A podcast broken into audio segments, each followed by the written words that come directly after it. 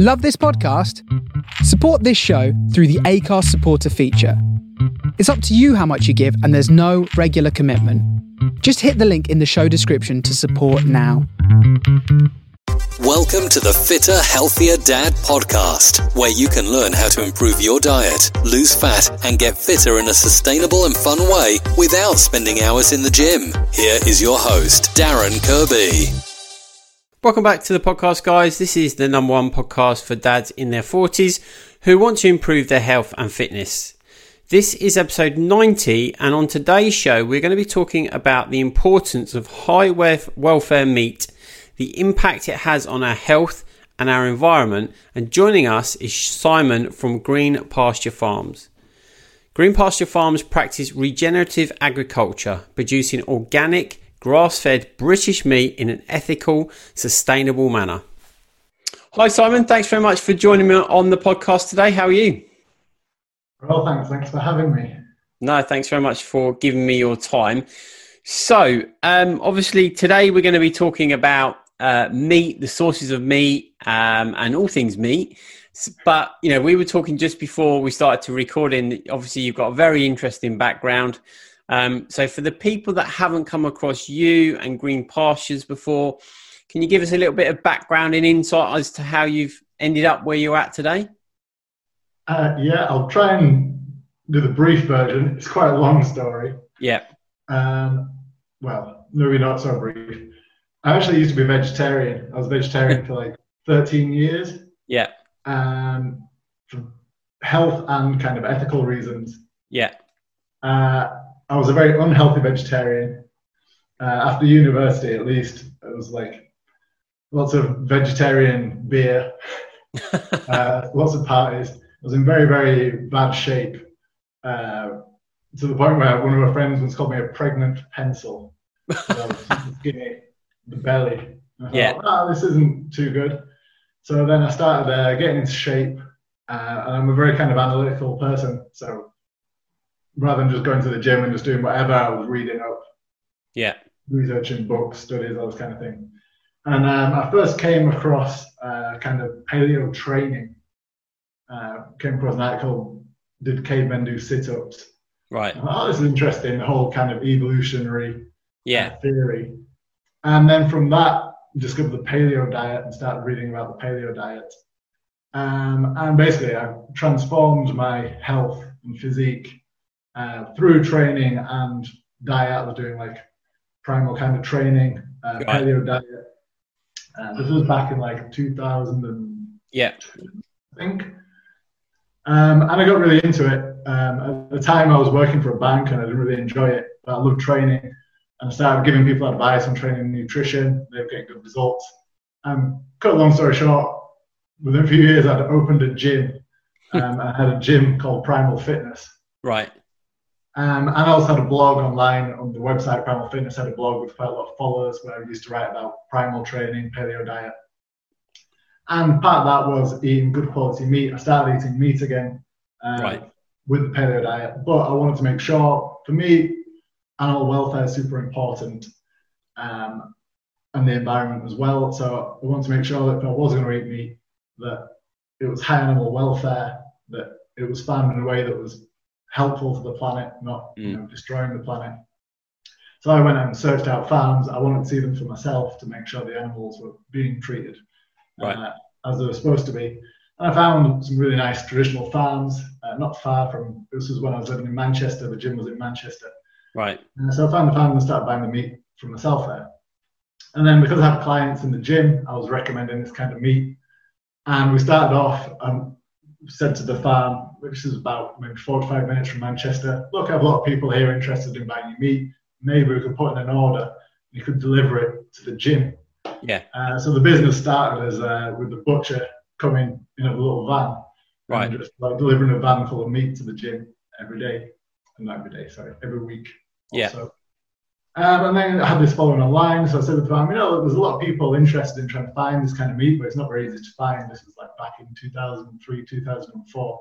Yeah. If you could maybe butcher it up and pack it there and send it direct to the customer, you know, I can run the website, find the sales for you, because I had this community of people online who were interested yeah. in this kind of diet. And that's how it all started, basically. Right. Uh, so I just started off doing, you know, a couple of boxes a week uh, online, and yeah. just gradually grew from there. Uh, and it used to be just a, like a tag onto the Primal Fitness website. Right. But as it started to grow, um, realised it was, you know, a bigger market and probably wasn't the right branding. Um, so that's when I started Green Pasture Farms. Right. Um, to open up a little bit more than, rather than just people doing the paleo diet, just people into training. Mm. Anybody who's interested in health and animal wel- welfare. Basically. Yeah. Yeah. And uh, yeah, eventually um, I read a book called The Four Hour Work Week. I don't know if you're familiar with it. Yeah, yeah, from Tim Ferriss, yeah. And I, I love the gym. It was it was brilliant. Um, but I've also always loved to travel, and like working in the gym was a lot of hours and so on. Yeah. Um, and I was getting a steady income um, from this point from the meat. Uh, so I thought, ah. so I uh, passed the gym business on to some friends. Uh, right. Used to train, and uh, moved to Spain. Yeah. Wow. Uh, so I still run the website and do all the customer service and do the emails and technical side. Yeah. Um, and then the guys in the farm do all the hard work. Right. Yeah. Yeah. Yeah. Yeah. That's super interesting. It's fascinating for, for a number of points, really. I think, you know, back in two thousand three, two thousand four, I mean, I even think that what you're doing now is quite new and innovative, and, but, you know, you were doing it back in two thousand three, two thousand four. And, you know, when you were at your p- pregnant pencil stage, you know, you said you were unhealthy, but was it just an aesthetic side of things that you felt unhealthy, or did you not feel good in yourself? No, I, I didn't feel really good in myself. When, when I was younger, like a teenager, I was super active. Mm. And um, my mum cooks amazing. She always cooked for me like home cooked food every day. So I yeah. ate really well. And obviously I was young, so I wasn't uh, drinking massive amounts. Yeah. Um, and then it kind of went to university, and I didn't know how to cook, fortunately, but I just never bothered. So I was eating, you know, a vegetarian diet, but yeah. just like, you know, tins of macaroni, cheese, and wow, copious amounts of alcohol and all yeah. the rest of it. Um, yeah. And that catches up with you after a while. You know, I used to, I used to work in an office. Um, like after I went to university, I stopped doing any exercise except maybe during clubbing, which is probably the only thing that kept me alive, cardiovascularized. Yeah. yeah. Um, and yeah, then I was working in an office. I'd buy like bags of donuts from the supermarket and eat yeah. several donuts every day, and then go straight out to the pub after work and like drinking like every day basically. Yeah. Not doing any exercise whatsoever. So right. Okay. Pretty crap. yeah. Yeah. Yeah. So, yeah, I mean, it's it's interesting because what you're describing there is not too dissimilar to the guys that I coach now. And, you know, it's it's largely the issue that I see is that they have way too many carbohydrates, basically. Um, and they don't have, you know, you know, they don't have enough proteins, they don't have enough fats, you know. And so there's an imbalance there. But I think it's interesting because... You know, I don't really want to go off down the rabbit hole on the whole vegan movement, but, you know, everybody seems to have moved towards a vegan diet, or the vegan diet's very popular. And the, in the large majority, the people that I see that are doing it are doing it for because they've heard somebody else do it and they feel amazing. And then the second thing is that they're doing it for the environmental reasons and like maybe animal welfare and all the rest of it. So I get the environmental animal side of things. But the, the thing for me is that when people move to a vegan diet, or in actual fact, when you move to any kind of, you know, diet modality, if you like, from moving away from a Western diet, you are going to feel better for the simple reason that you're going to be cutting a lot of processed rubbish out. Um, that's not to say vegan can't be processed, because it can be, but I believe, and, and this is kind of why you and I are talking today, that we need to take it up a level. And going up a level means where the food is sourced from. And and obviously, you know, you've you clearly identified very early on that, you know, the source of your food is very, very important. And I think that that's where we need to be looking at our, our food supply, if you like, not at a diet level. Because... Yeah. you know, if you're, and, and we'll go into this in a minute and I'll get you to explain in a lot more detail, but, you know, if you're, if the source of your food is coming from a less than ideal place and it's gone through a real massive process in order to get it to your plate, you know, when, at a very fundamental level, when you put that in your gut and it interacts with your gut microbiome, it's going to, you know, it's not going to be good for you and your gut's not going to like it. And therefore it has a whole host of other functions that go on in the gut and the brain, and everything else, which makes you feel rubbish. So yeah, it's it's very interesting how you came to that quite early. But so I would imagine then in two thousand three, two thousand four, paleo and all that kind of stuff, it wasn't really a thing, was it, in, in the diet and fitness world? No, not not nowhere near the extent that it is now. I mean, yeah. It's probably past its peak now, and it's uh, now yeah. it's kind of middling along. Um, well, I'm terrible with dates, but I would say, I mean, it really exploded. Ooh, maybe like two thousand eight, two thousand nine. Yeah, I could be completely making that up, but for for a long time, you know, it was quite niche. Mm. And like the, the website ticked along and sold a few meat boxes, and then eventually it really souped, you know, had a big boost. Yeah. Um, and then, yeah, it's been relatively popular ever since. It's now, before when you're trying to explain to people, nobody had a clue what you were talking about, whereas now most people, I'd say, have at least heard of the paleo diet. Yeah, yeah. Yeah, I think it's like you say, isn't it? It's moved on from that, and it seems to me now that everyone's going going after keto, um, yeah. high fat and all the rest of it. But, you know, so so coming back to like animal wear, welfare, because I think this is really important, you know, and I think it's, I think really as a society, we have lost the understanding of how food gets on our plate. And I think it's really important, particularly at a child level, that they understand how food gets to the plate, because once you understand that process, I think you can make way more better informed decisions about what you choose to eat. So you said that you went round to farms to, you know, to have a look at the animals, have a look at how they're being treated. But how did you really determine at that stage, you know, what was good, what was bad, you know, the, the, the feed that the animals were, were having and, and the environment in which they were in? Well, I mean, these are all, there's two different levels, I suppose. I mean, from the animal welfare side, yeah, and that, that's pretty straightforward, you know. The animals have access to space outside and have room, and it's better welfare. If they're crammed into tiny cages or tiny huts, then, you know, this is definitely bad for yeah. the animal welfare. Um, I mean, particularly, I would say most cows and sheep in the U K have a relatively good life. Yeah. Um, it's very rare that you get intensively farmed cows and sheep in the U K. Okay, that's interesting. Um, suspect diets. Yeah. Um, but, you know, the welfare probably isn't going to be that bad. Well, yeah. I mean, I could be wrong, you never know. You do, I have seen, I don't, it wasn't in the U K, but like an intensive yeah. sheep. I mean, yeah, pretty rare. Uh, whereas pigs and chickens just get a horrible, horrible time of it. Yeah. Uh, and for me, especially like pigs, pigs are super intelligent little animals. Right. Easily as intelligent as a dog, if not more. Wow. So. I didn't know that. Um, and most of them are just in these tiny little pens their entire lives, never see the light of day. Wow. Um, and it's just completely inhumane uh, yeah. as far as I'm concerned. Yeah. Um, Even when I was vegetarian, I never had a problem with the idea of killing an animal to eat it, because I'm no. once you're dead, you're dead, it don't mean any different. For me, it's like what happens before that point that's important. So yeah, and for me, it's always very important that the animals, you know, have a good life. Um, yeah, until the chop, basically. Diet, diet is a, is a more complicated one. Um, I mean, there are various debates. Um, In exactly the same way as with humans. Yeah.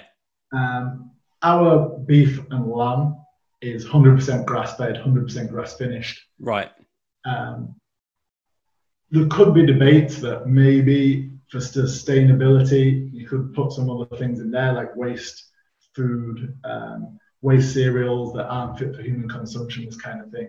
Um, yeah. I know some farms that use the uh, leftover cereals after making beer and feed those to the cows and stuff. So from yeah. a sustainability point of view, you know, that has benefits because you're using waste.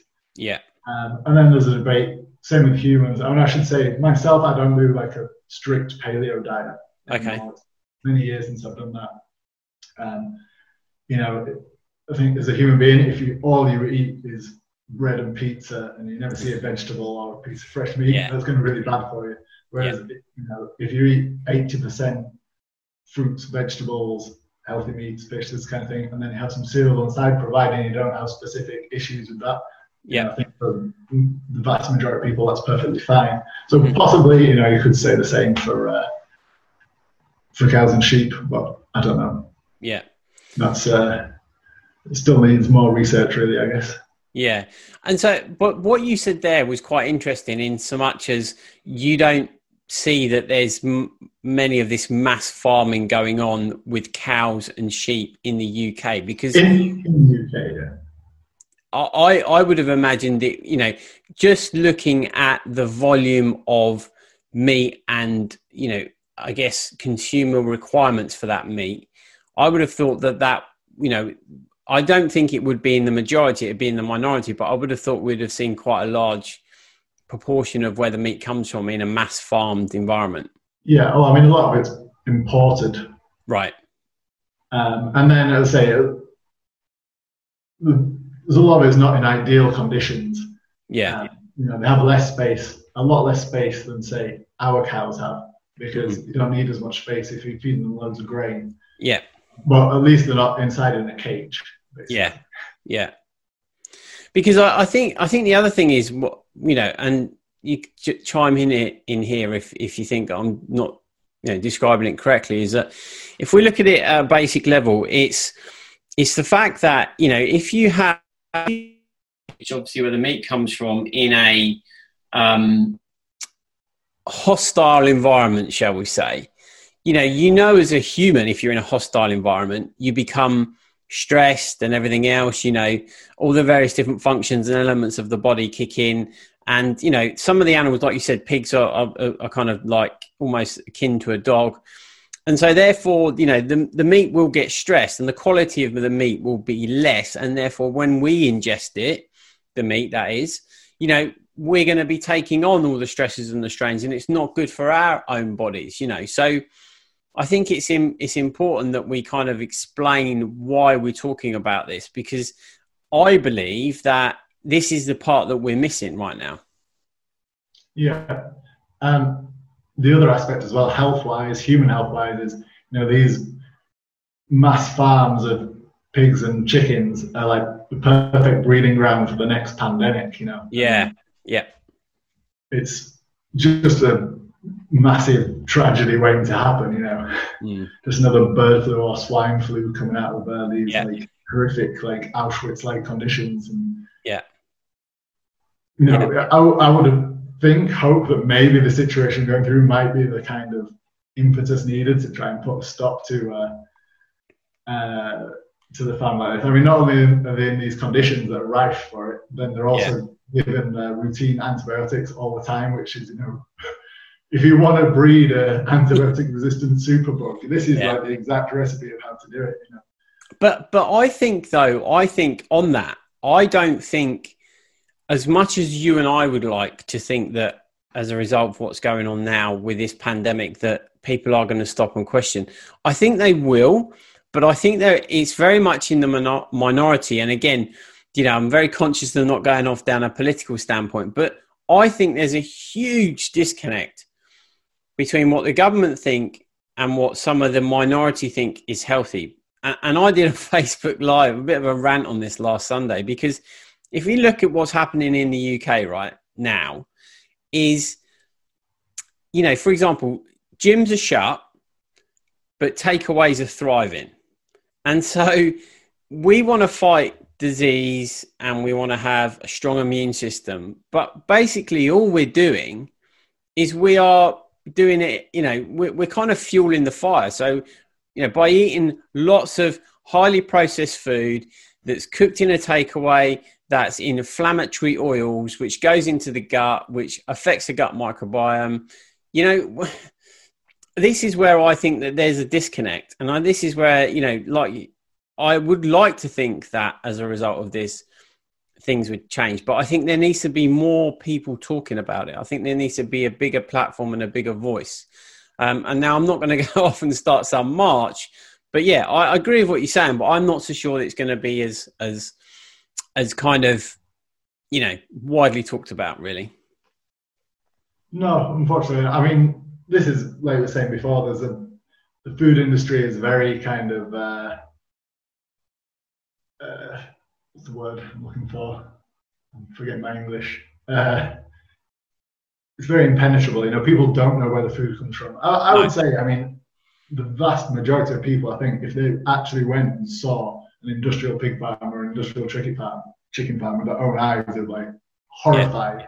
And they'll probably never eat it again. But you know, you have all these like nice, nicely wrapped chickens in the supermarket with a picture of a happy farm on the outside, yeah. And people, you know, just. Yeah, yeah. Think about it. Don't question where it's come from. No, exactly. And and this is obviously why we're talking today, is that I want to get across to the listeners that it's important that you do at least acknowledge where it comes from so that you can make those choices. Because, you know, there's there's this, obviously, like I said, there's this big rise in vegan, vegetarian diets and a move away from a carnivore diet. But, you know, I, I believe that the only reason for that is environmental reasons. And like I said earlier, you know, some people feel better f- as a result, but I'm not a massive advocate of cutting big food groups out of our diet because we have evolved having, you know, I, I guess a nu- nutritionally balanced diet. And, and the, you know, studies have shown that the human brain developed more when we started to be carnivorous. When we started to eat meat, the human brain developed more, it grew more, and we evolved more as a as a as a human race. So I'm, I'm not a massive advocate of cutting big food groups out, but there obviously is this movement away from meat.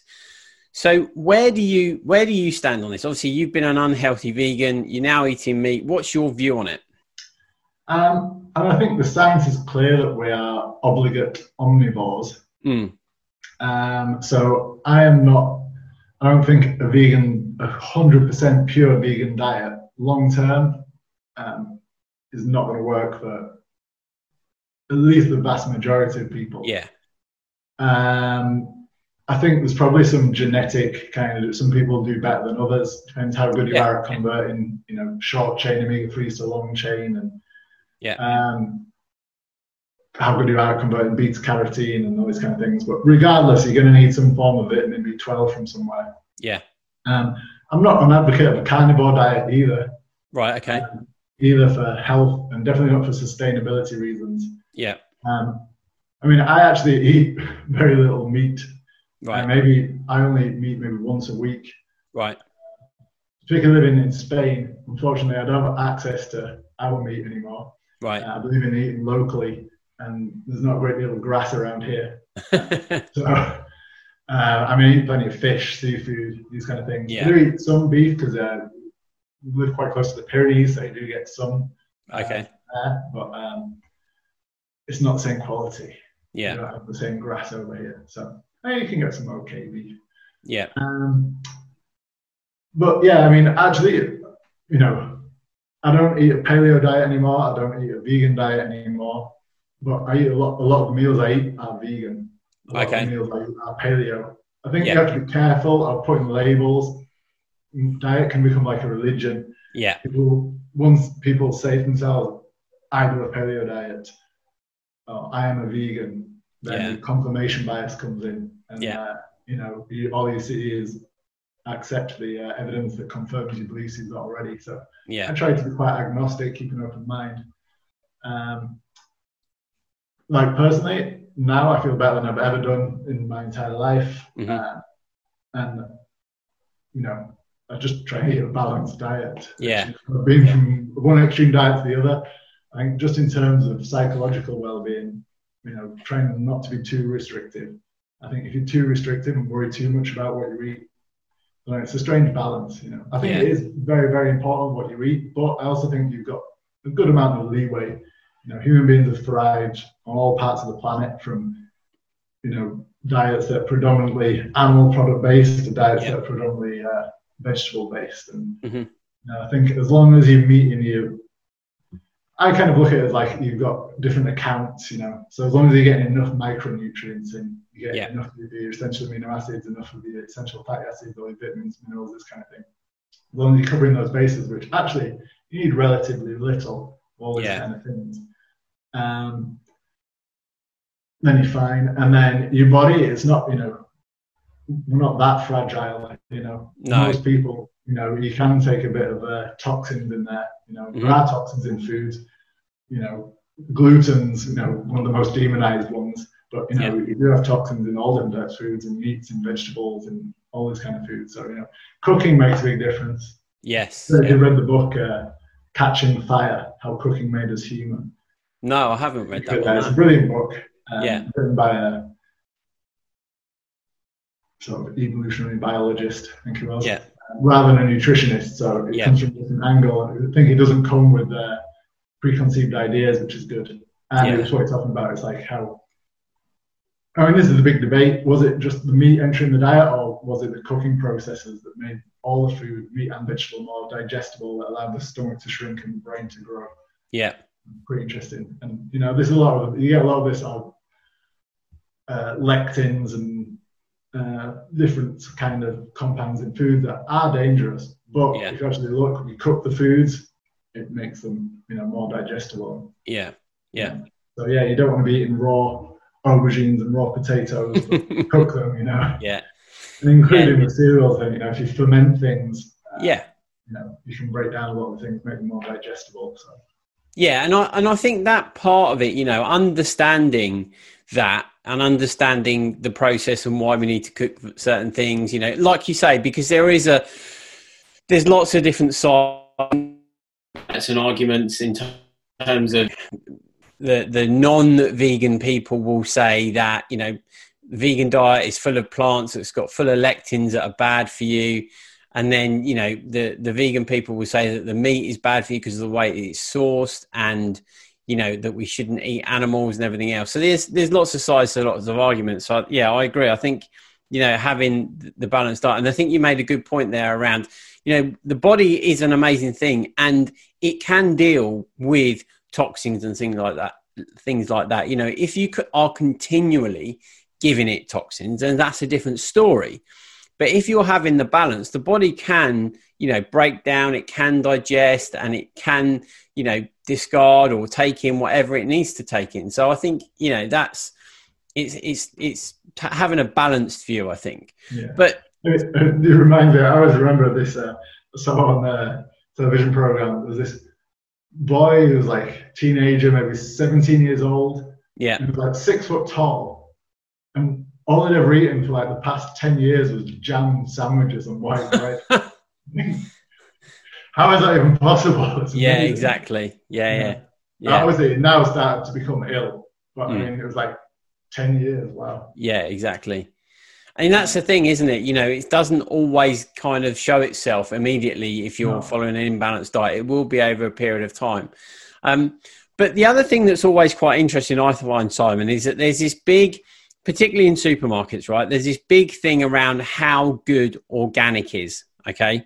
And we deem that if it's organic, then it must be good for us. But, you know, to come back to the things like chicken, for example, um, you know, if you got an organic organic chicken, it's three, four times the price of a normal chicken. But that doesn't necessarily mean that it's still good because obviously it depends on what feed it's been given, right? Yeah, I mean, again, this is where things get complicated. I would say, you know, chicken is probably not, I mean, we sell chickens, um, but from my personal perspective, they're not the most sustainable of um, meat products. Right. Um, organic chickens are much more expensive because it requires much more land. Yeah. Because um, the animal has much more space to run around them for its well-being. Mm-hmm. And then also producing the crops organically to feed to the chickens. Yeah. Uh, takes much more land, more water. I mean, the whole, everything's so complicated, you know, the whole organic label. I yeah. mean, again, say organic food is better than non-organic food. Uh, I mean, it's far more complicated than that in reality. Yeah. Uh, the problem is, I mean, when we first started, for many, many years, we didn't have an organic certification. I was kind of quite against it. Yeah. Because it's expensive. And at the end yeah. of the day, you farm in exactly the same way.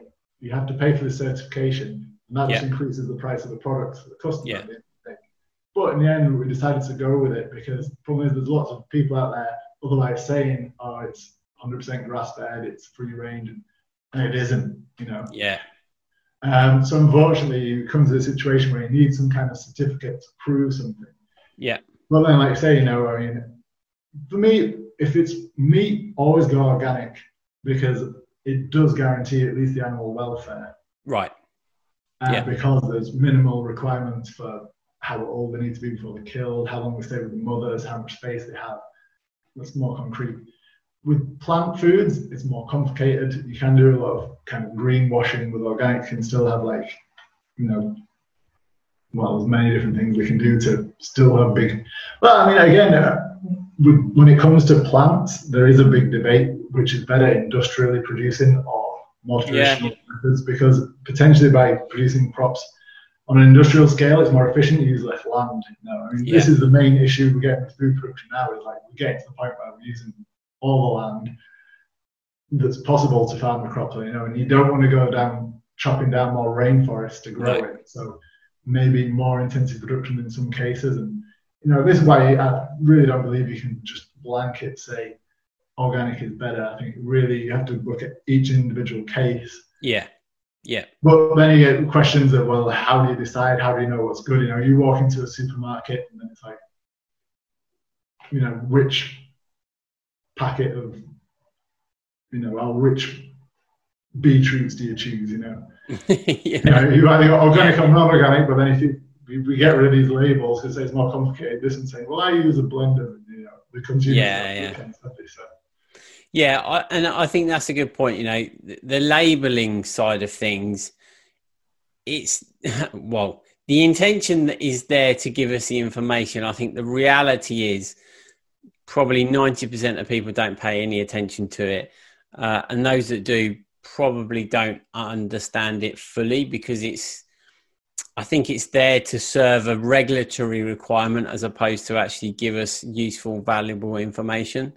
So, so yeah, but I think also, you know, you make a good point about the farming, particularly around vegetarian. There's a there's a big push around, um, you know, vertical farming, all this kind of stuff now, which is, you know, all has its place, and I think it's all I think it's all important to to kind of test it and and you know devise what works best for what kind of product really.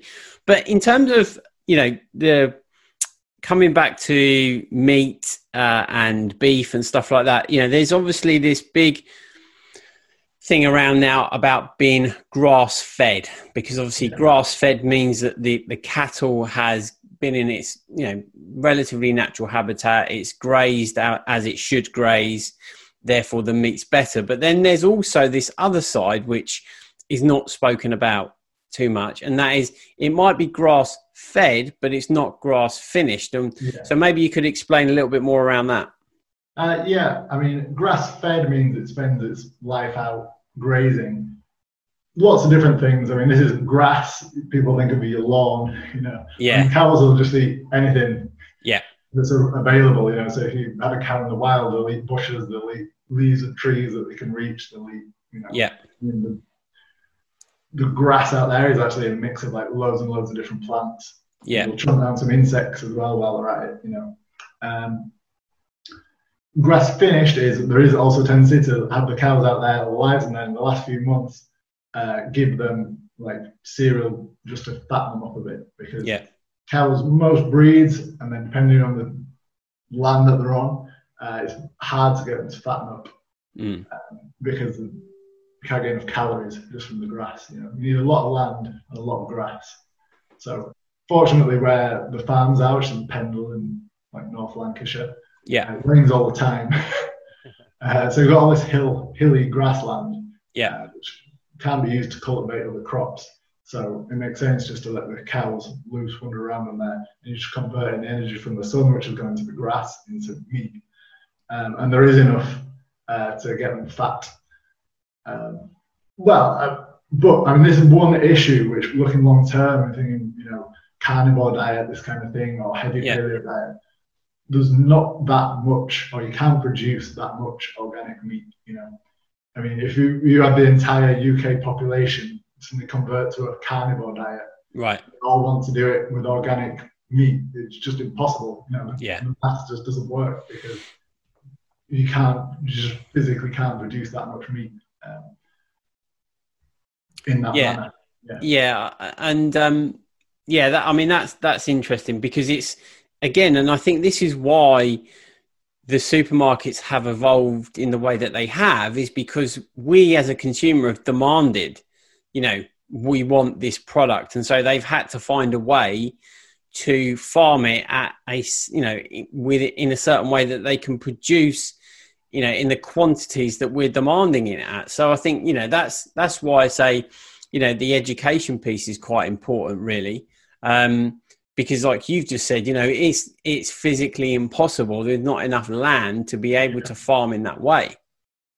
Uh, not for everybody to eat like beef every day, for example. Yeah. I mean, personally, a, a more realistic vision for me would people eating like a, a paleo diet, but heavy on the vegetables, yeah. varied kind of meat diet. And, you know, meat through most of human history and pretty much all the planet was like eaten relatively seldomly. You know, it's only very, very recently, you know, in yeah. the last, well, half century really, that meat on a daily basis for a lot of people has become a normal thing. It's never been like that, you know, in the history of, uh, well, maybe in some small tribes, possibly, but, you know, for the yeah. most part. But I think, you know, for me, it's, it's better to eat the highest quality meat less frequently than yeah. eating, you know, crappy meat every day.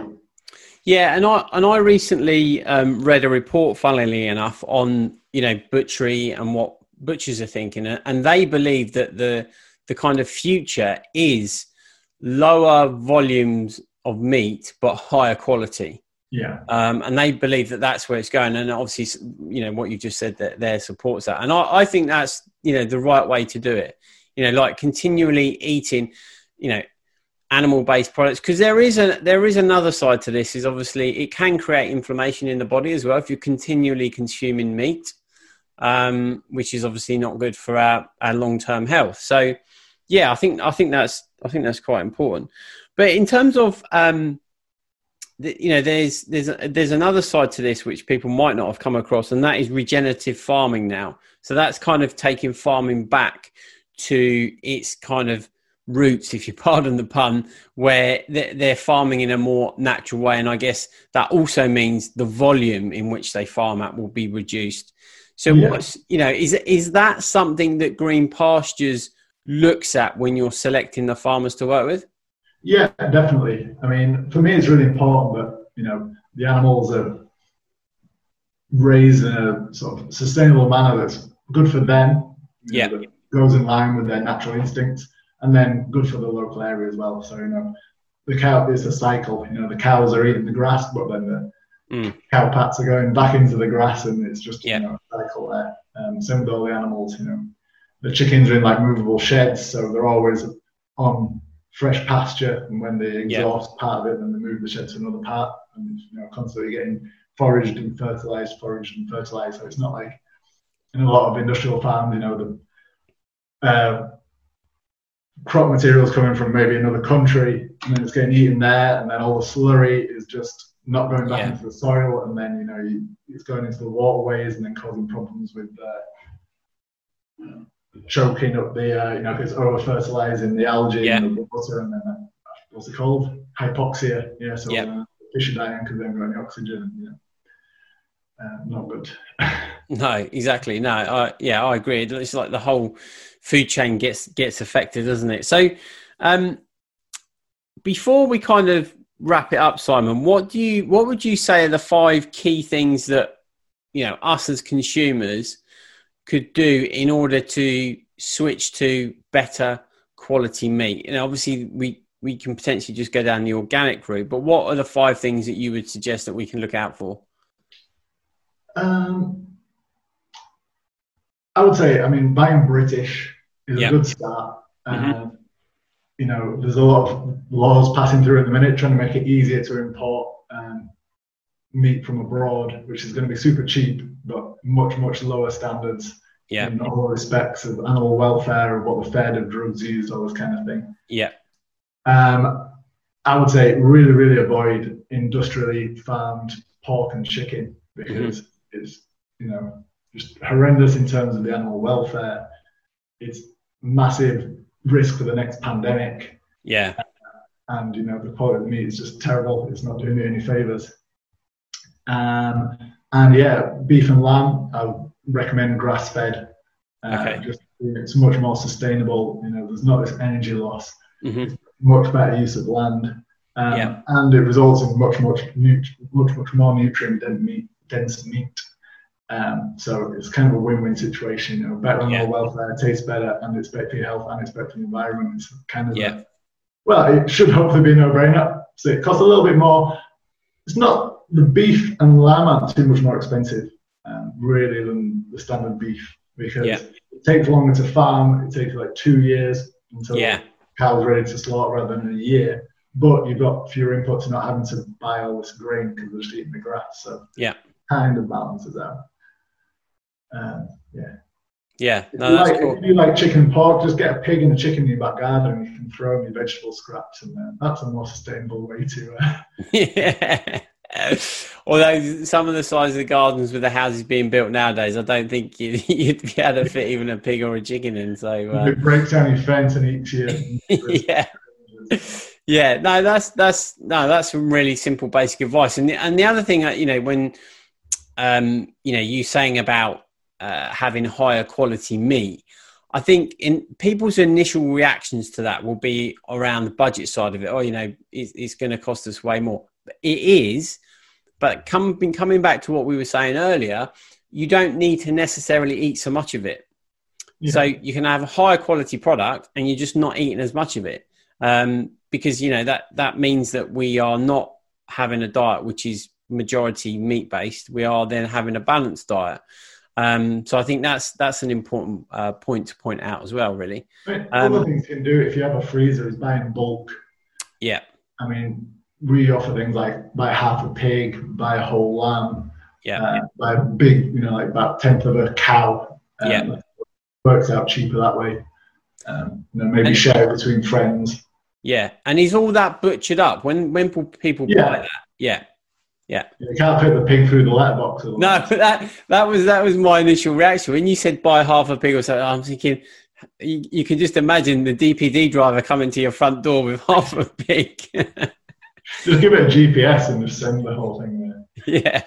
Yeah. So uh, yeah, no, that's cool. That's that's really, really interesting, Simon. And I really appreciate you coming on and explaining, you know, the, the kind of I guess the, the, the unspoken about parts of, of where meat comes from, how it's farmed and why we should be so um, aware of it, really. But before we wrap it up, is there anything that I didn't ask you, you feel that I should have asked you, which would benefit the listeners? Um, not necessarily. I mean, well, you just remind me there about making decisions. A really good thing is, you know, just go and visit the farms. If you are buying meat, you know, if mm. if it's, especially if it's being produced locally or try and get locally produced meat, well, any produce for that matter, you know, go and visit the farm um, yeah and just yeah. see what's going on there and get back in touch with where it comes from, because you know there's this kind of, you know, food comes from Tesco's. Yeah, exactly. You know, it doesn't, you know, so I think no. especially if you've got kids, um you know, make it a day out, you know, yeah with family and go see the animals and you know yeah coming yeah from. Let your kids pet the pigs and the sheep and stamping out that, you know, what's going yeah. on. Yeah, I, I think I think that is important. I think it's, you know, obviously children are taught at school where food comes from, but I think there's nothing like, you know, cementing it in their mind in terms of, you know, actually going to see them in the natural habitat and things like that. So yeah, and I think that's um, I think that's great advice, Simon. So um, if anyone wants to connect with you, you know, what's your website, socials, all that kind of good stuff? Uh, well, we've got the meat website, uh, which is green pasture farms dot co dot U K. Um, you can contact me through there. I kind of have social media, but I'm not really a very social media type person. I do. Right. Uh, and then also the website, uh, Live Now, Thrive Later. actually where I kind of vlog all my nutrition aid, yeah. training, well-being, philosophical type of things on there. Yeah. So yeah, have a look down there. I'm on Twitter, uh, Simon underscore Wyatt, I believe it is. But, yeah, I'm not Excellent. All right, guys. Well, anyone listening to this, go and check out. Definitely go and check out Green Pastures. They've got some really great products on there. And what I would say is, once you've tried it and you realise how tasty the food is, I'll be. I think you'll be surprised. You'll be hard pressed to go back to any kind of supermarket meat. Well, what I can do for you actually, though, I'll, I'll do a discount voucher. Um, okay. I didn't think of this before. but, uh, yeah, I'll, I'll sell them out for you, and you can put it the details up on the. Uh, on Perfect. Website. Yeah, thanks very much for that. I'll put that. Yeah, we'll put that all, all on the show notes, and uh, people can go and uh, yeah, get get discount off their first order. Well, thank you very much for having me. It was a pleasure. No worries. All right, Simon. Well, the sound's okay. Yeah, no, it was very good. Thank you. Thanks very much for coming on, uh, and I will speak to you again soon. Bye-bye. Thanks for listening to the Fitter Healthier Dad podcast. If you enjoyed today's episode, please hit subscribe, and I would really appreciate if you could leave a review on iTunes. All the links mentioned in the episode will be in the show notes, and a full transcription is over at fitter healthier dad dot com.